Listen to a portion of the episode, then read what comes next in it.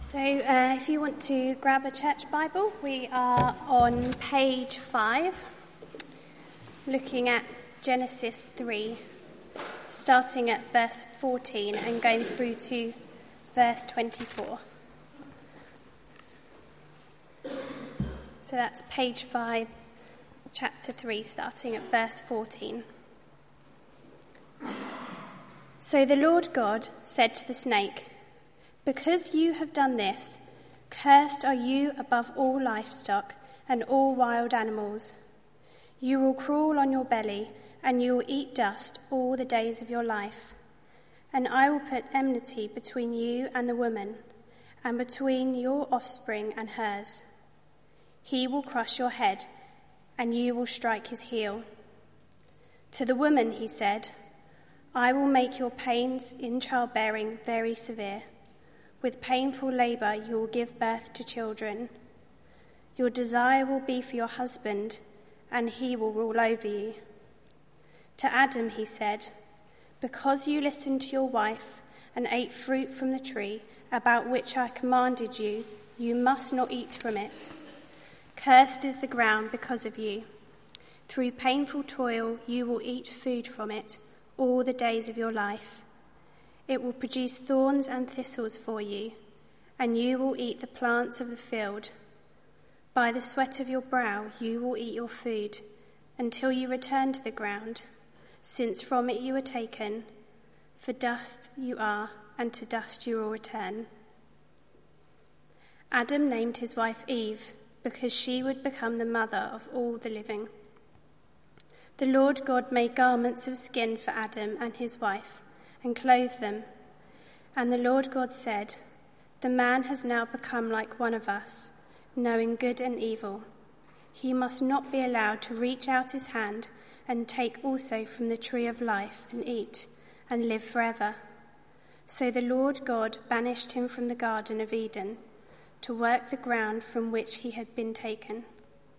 After he drove the man out, he placed on the east side of the Garden of Eden cherubim and a flaming sword flashing back and forth to guard the way to the tree of life.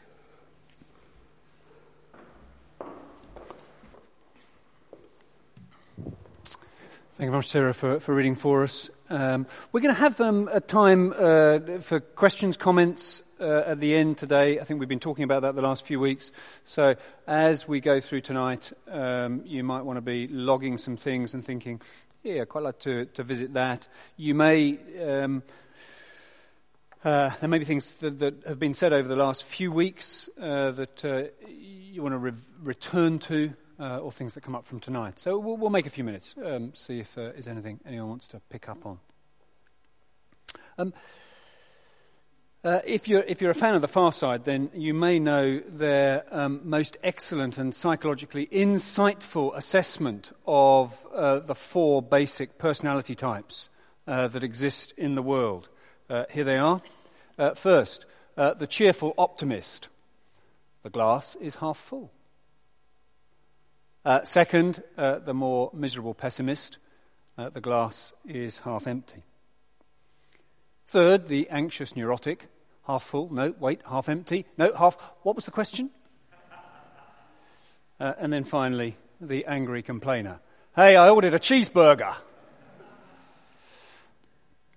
Now, um, I guess that each of those four would view the world in a slightly different way, wouldn't they?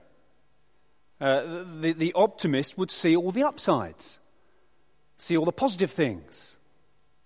The pessimist would tend to notice um, the negatives, uh, a world full of difficulty.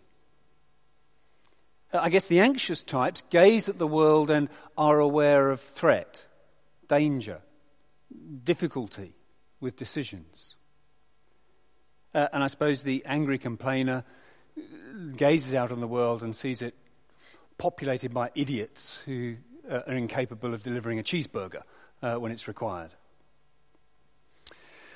But do you see that whatever, whatever view we had of the world, whatever way in which we make sense of the world, that's what a world view is, it, it needs to have explanatory power But by which I mean it, it just needs to be able to make sense of what we see out there.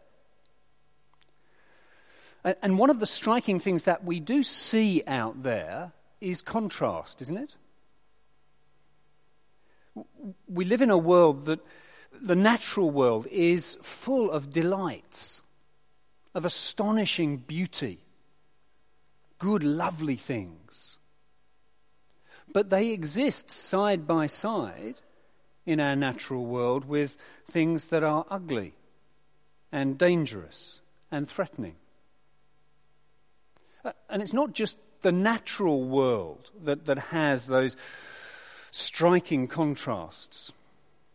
No, no, we too, the human race, is indwelt by the most astonishing contrasts.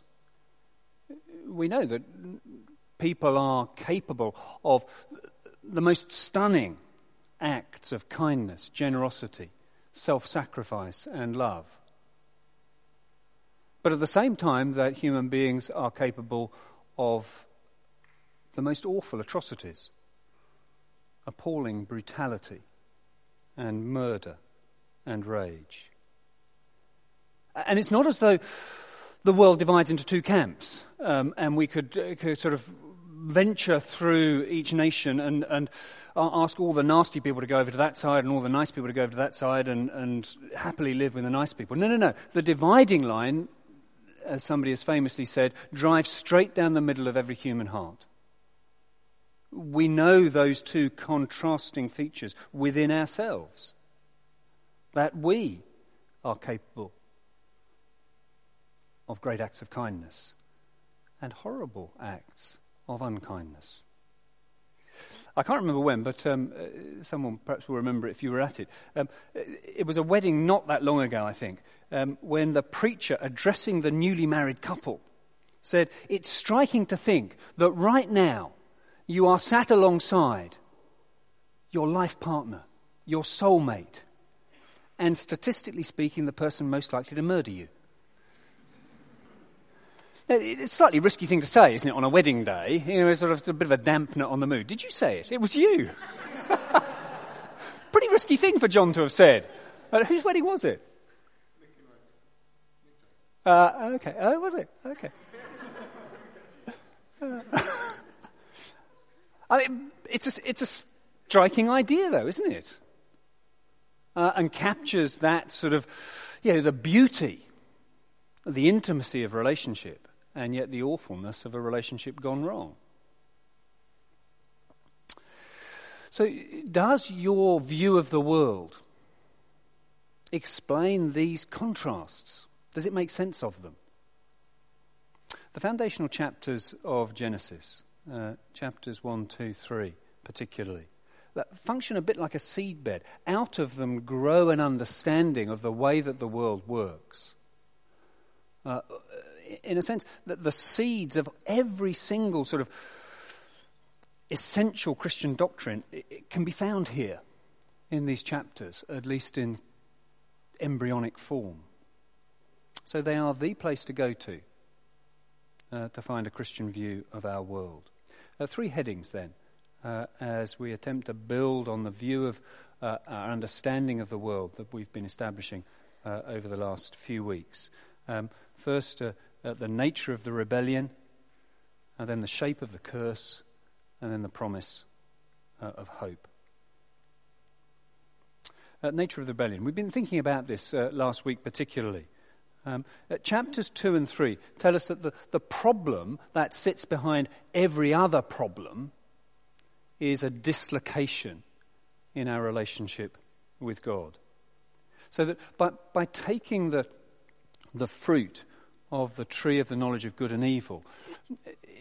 It's not just some arbitrary rule that um, God's made that, that they breach, like some sort of tripwire that God has very meanly placed in the garden. Um, and you know, because they trip over it, everything is ruined. No, no, no. It's representative, it's symbolic of an assault on the very throne room of God Himself. It's, it's the aspiration to replace God, to cast him to one side uh, and usurp him. as the arbiter of good and evil. Um, you see that uh, the serpent said, Take this, and your eyes will be open, chapter 3, verse 5, and you will be like God. And God confirms that it is so in our passage, uh, verse 22, that the man has now become like one of us, knowing good and evil. And for that reason, mustn't be allowed to reach out his hand and take from the tree of life and live forever. Now, it is a puzzle, isn't it? the, the, tree of the, of the knowledge of good and evil, you know, particularly in a city like Cambridge, you know, we're all into education, aren't we? I mean, what could be bad about getting a little bit more knowledge? You know, isn't that, aren't we all for that? So, how can it be a bad thing that taking this fruit from the tree of the knowledge of good and evil uh, is so catastrophic? Um, well, I think we thought about it one way last week. Let, let, me come at it from a slightly different angle this week. Um, I think one of the ways of understanding this is that th- there is a certain knowledge of evil that can only be possessed by God without it tarnishing and corrupting. You know, God alone can know this knowledge of good and evil, can, can be in possession of it without being corrupted by it. In other words, God can know evil, God can even use evil and achieve his good ends. You and I can't do that. No, because our knowledge of evil is from the inside. We know evil as participants. And when we try to use evil for good ends, we are corrupted by our use of evil. God alone is capable of something different to that. And so when Adam and Eve take this fruit, innocence ends. They are ruined, uh, and every person after them is ruined with them. And the ruin is complete. Uh, the ruin touches all of them. Um, let, let, me try, try, and use a couple of illustrations to, to try and capture that. Um, you'll know that if you, you had a big sort of jug of water uh, and you were to drop into it, uh, you know, a couple of drops of food dye, well, the whole jug of water would be red. There wouldn't be any part of the water which isn't now red. Now, it isn't as red as it could be, but it is thoroughly red. And the, the doctrine that the theologians use is a, to, to describe this is the doctrine of total depravity. Which is not to say that we are now as bad as we possibly could be, just as the jug is not as red as it possibly could be, but that there is no part of it that is not touched by sin, tainted by sin. No part of us that is, not, that is unaffected by the impact of sin in us. That's what the, this idea of total depravity means. But uh, the trouble with that illustration is it's sort of, uh, you know, who cares if you've got some water that's now got a bit of red food dye in? So, so, so run with another illustration. Um, imagine, um, imagine one of these sort of ancient posh clocks, um, and uh, inside it, all of those cogs uh, that, that, are fitting together like that. Now, you can see that when it's working, it's beautiful. Works very wonderfully. But, but just allow one of those cogs to fall out of place. Doesn't even need to be the biggest cog or the cog at the center, but just any cog will do. Take it out and allow it to sort of drop into the middle of the workings, and the clock is ruined. The whole clock now is undone, affected, will no longer function as it should because it is all interdependent. Well, that's the picture. In, in this moment of taking the fruit of the knowledge of good and evil, everything is undone by it. Everything is corrupted and damaged. The whole thing is out of gear. All the, the mess that we see in our world uh, springs. We don't work properly. Nothing works properly because of these events in the garden. So, first, the nature of the rebellion. Uh, second, look at the shape of the curse. Um, important to notice that as God speaks words of curse or judgment, um, he, he, does it in a particular order. Uh, he, he comes first to Satan, then to the woman, and then finally to the man. And notice that that reverses the order of the interrogation, which began with Adam, then moved to Eve, and then finally arrives at the serpent. There's no accident in the way that the writer has constructed this, uh, the way in which uh, these uh, orderings of questioning and cursing took place. Because it's highlighting for us the proper kind of structure of creation. You remember that Adam and Eve were, were told to, to, to take charge of the garden, you know, to, to, to tend it, to keep it, to, to be God's caretakers over it. Uh, so they, as it were, to, to, to rule over the created order. But you see what's happened? It's flipped round the other way. Because now the, the creation, in the form of the serpent, uh, is telling Adam and Eve what to do, instead of Adam and Eve being in control of the creation as God intended. And as a result, uh, curses come. Uh, let's pick up those curses and just take a look at them briefly. Uh, see the first one um, in verse 14 the curse upon the serpent. Cursed are you above all livestock and all wild animals. You'll crawl on your belly and you'll eat dust all the days of your life. And I'll put enmity between you and the woman, between your offspring and hers. He'll crush your head, and you will strike his heel. Now, as I said, this isn't an Aesop's fable. This is not um, in order to tell us how the serpent lost its legs. Um, no, something more significant going on here. Um, and it is as if the,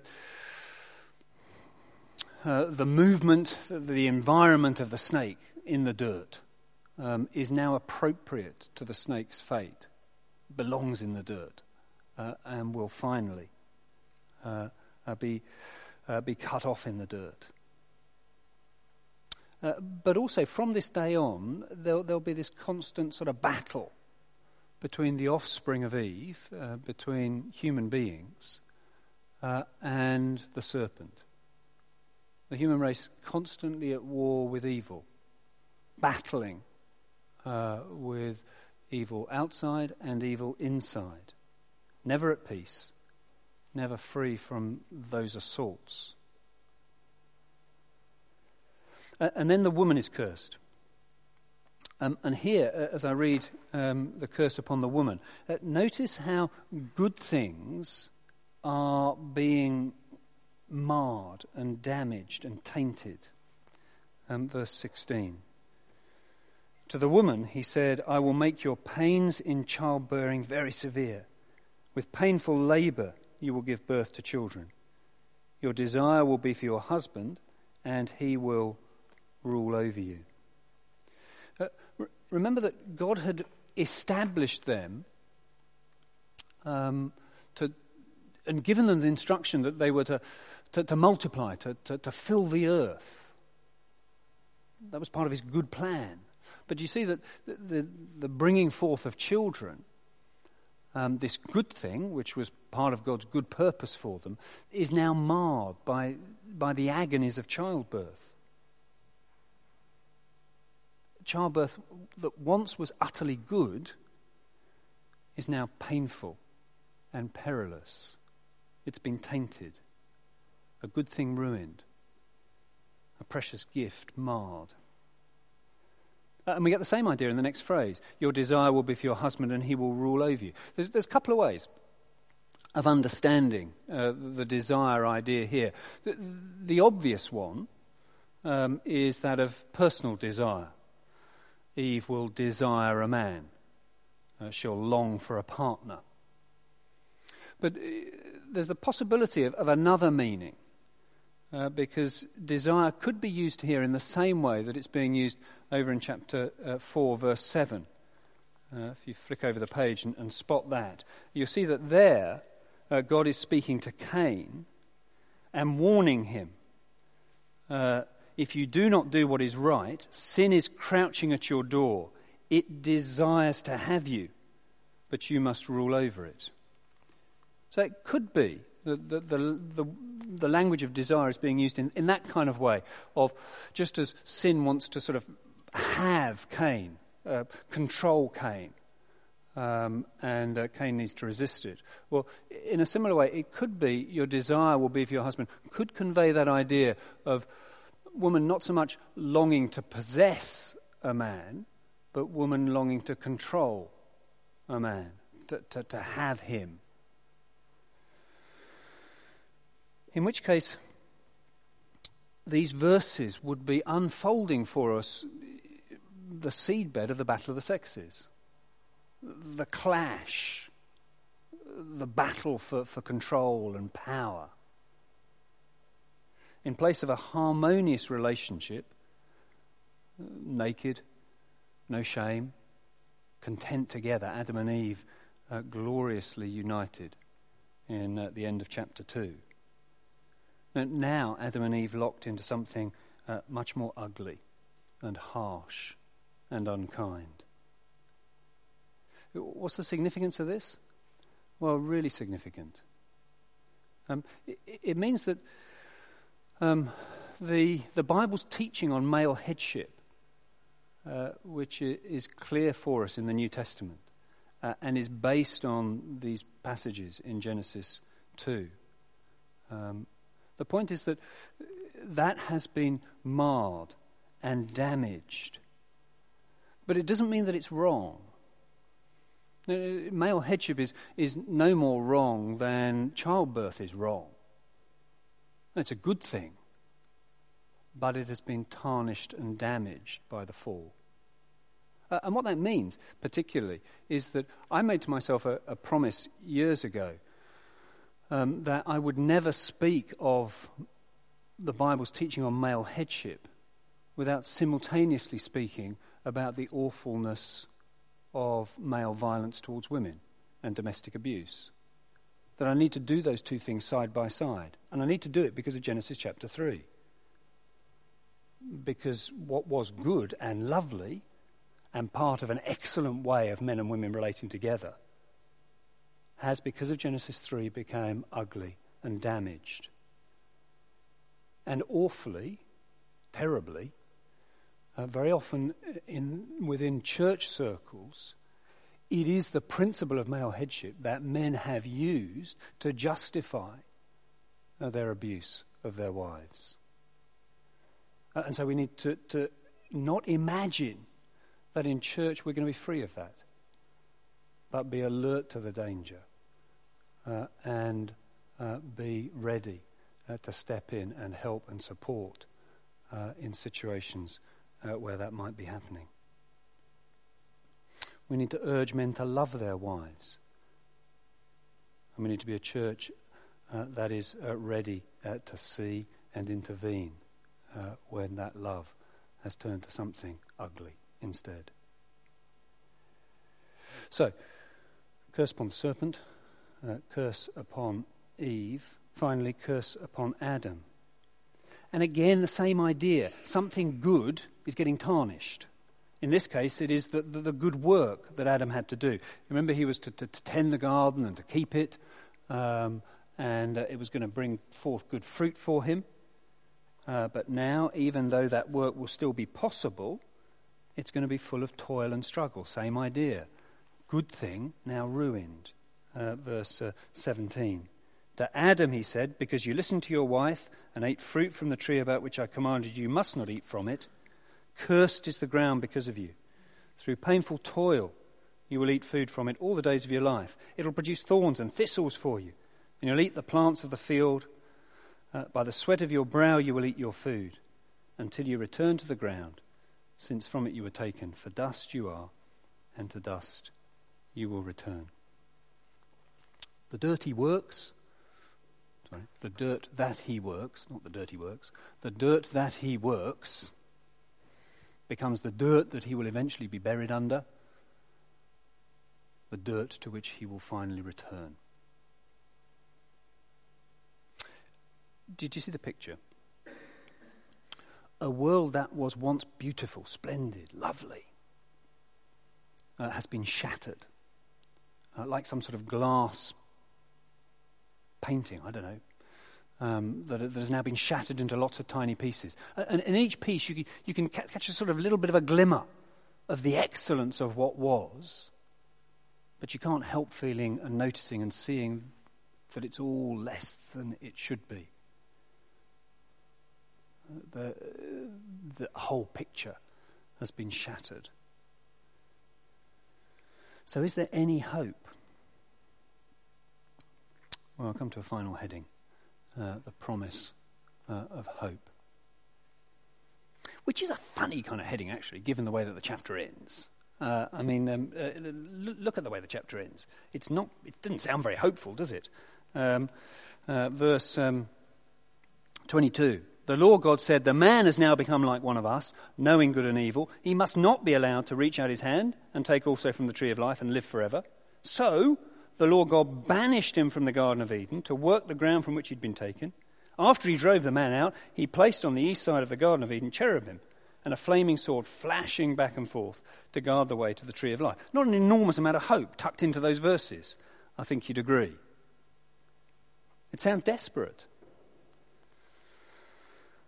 Because the relationship with God is, is, is now ruptured, and God is the source of life. So now there is no possibility of taking from the tree of life and living forever. Relationship with God is gone, life itself is gone. Death is now the guaranteed outcome. And the flaming sword flashes to and fro. You can't get back to life without dying. Do you see? You try and try and have that life, and you die. The sword will take you. And yet there are glimmers of hope, aren't there? Catch the first one in uh, verse 21, uh, where we read that the Lord God made garments of skin for Adam and his wife and clothed them.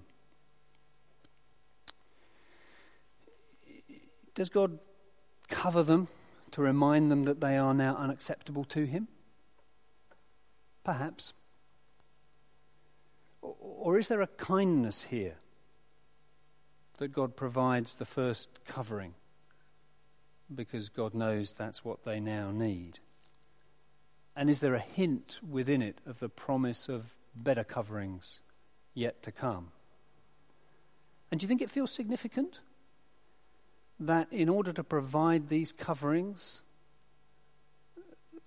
the Bible mentions or implies the very first death? Because the skins have got to come from somewhere. And, and death is the issue, isn't it? with the flashing sword. No way through. But, but what if somebody could die to provide a way through?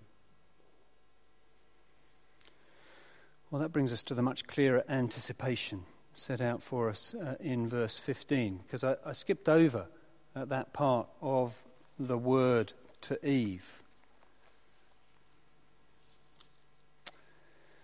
For as well as saying that enmity will exist between the serpent, sorry, that word to the serpent, as well as saying that there will be enmity between the serpent and the woman, and between her offspring, uh, between uh, her offspring uh, and the serpents. We also read, He will crush your head, and you will strike his heel. Uh, imagine a family uh, gathered round a campfire. And imagine suddenly into the midst of the gathering comes a rattlesnake, uh, all hissing and uh, ready uh, to strike. Uh, and the family are scattering. Everyone's running from this venomous snake, knowing its threat. Except for one member of the family who runs toward it and frantically stamping at the snake. Uh, and after a flurry of, of stamping, uh, the snake is motionless, uh, dead, its head crushed. Uh, but as the family regathers, it's clear that the heel uh, of this Saviour has been bitten. The venom is doing its work and he will die. That, that, that's the picture that we have here. The serpent crushed, but at the cost of a death. Somebody takes the flaming sword so that the tree of life can be accessed again. Uh, and the, the New Testament seems to pick up this imagery in a number of places, but perhaps the most obvious in Romans 16. The God of peace will soon crush Satan under your feet. Though the point is not that you and I must try really hard to, to crush evil out of our lives, no, but that you and I must rely upon the one who has crushed evil finally and decisively uh, on the cross. So, before we come to, to a little time of questions uh, in a moment, how are you doing with your view of the world? Uh, uh if, you, if you're not a Christian, then how does your way of understanding the way the world works make sense of what you see? Christian understanding would say that the beauty that we see, the fantastic things that we see, are explained by Genesis 1 and 2. God made this world, He made it to be good. He, made people in His own image. That's why people are so fantastic. But Genesis 3 explains the horrors that there is a dislocation that things are out of sync, that the cog has come out of place, and nothing works as well as it should and could. Everything has been undone by that essential dislocation at the heart of the universe. And the basis for hope? The basis for hope is not, is not human progress. It's not a gradual improvement of the world based on our most excellent advances. Just, just take a look at the last couple of centuries and, and ask does it look as though we're advancing? Seems as though we're getting even more clever uh, uh, at the ways in which we can be brutal to one another. No, the basis for hope is in something that has been done for us, uh, in an outside invasion uh, of God come in human form to redeem us. So, which sort of personality are you, and uh, how might you be affected? Well, maybe you do tend to optimism. Maybe that's your, that's your instinct. Well, can I say, be wary of gullibility? If you're a natural optimist, be aware of the peril of evil in the world. That's what be wise, wouldn't it? But maybe you're a pessimist, gloomy and glum. Well, then don't be so negative. See the good in our world. See the great things that God has made for us to enjoy, the good that can come in relationships. Do you tend to anxiety? Are you a worrier?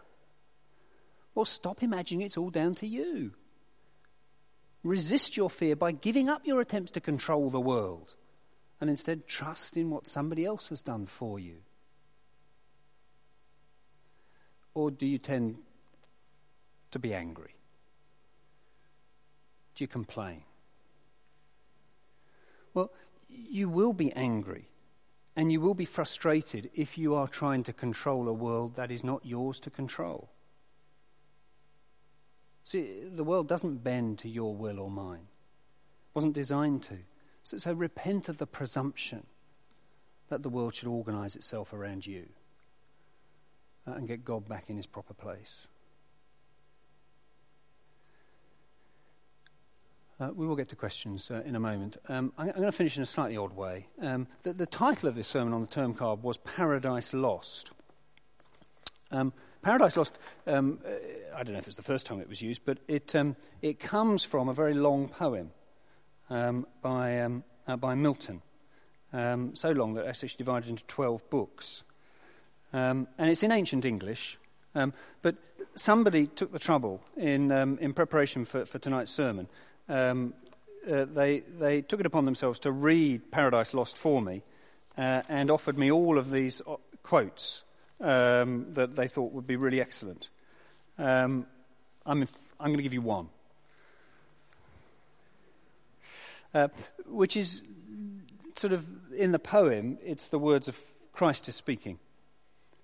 um, and it is anticipating uh, his coming. Happy for man so coming. He her aid can never seek, once dead in sins and lost. Atonement for himself or offering meet, indebted and undone, hath none to bring. Behold me, then, me for him, life for life I offer. On me let thine anger fall. Account me, man. I for his sake will leave thy bosom, and this glory next to thee freely put off, and for him lastly die well pleased.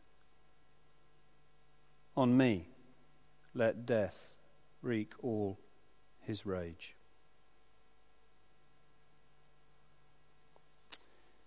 Let me pray for us.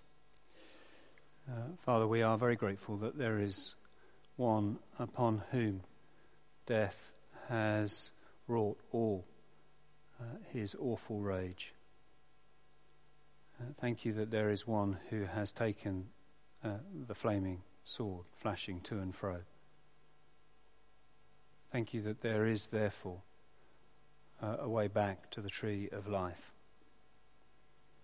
Uh, we deserve none of it. Uh, we know in ourselves uh, these seeds, indeed the fruit of our resistance, our rebellion against you. Uh, thank you, therefore, uh, that you have made possible a way to live. And you've also given us a way to understand ourselves and our world. Uh, pray that we would absorb more of uh, all that you have revealed uh, to understand ourselves and live well uh, in the world that you have placed us. In Jesus' name, Amen.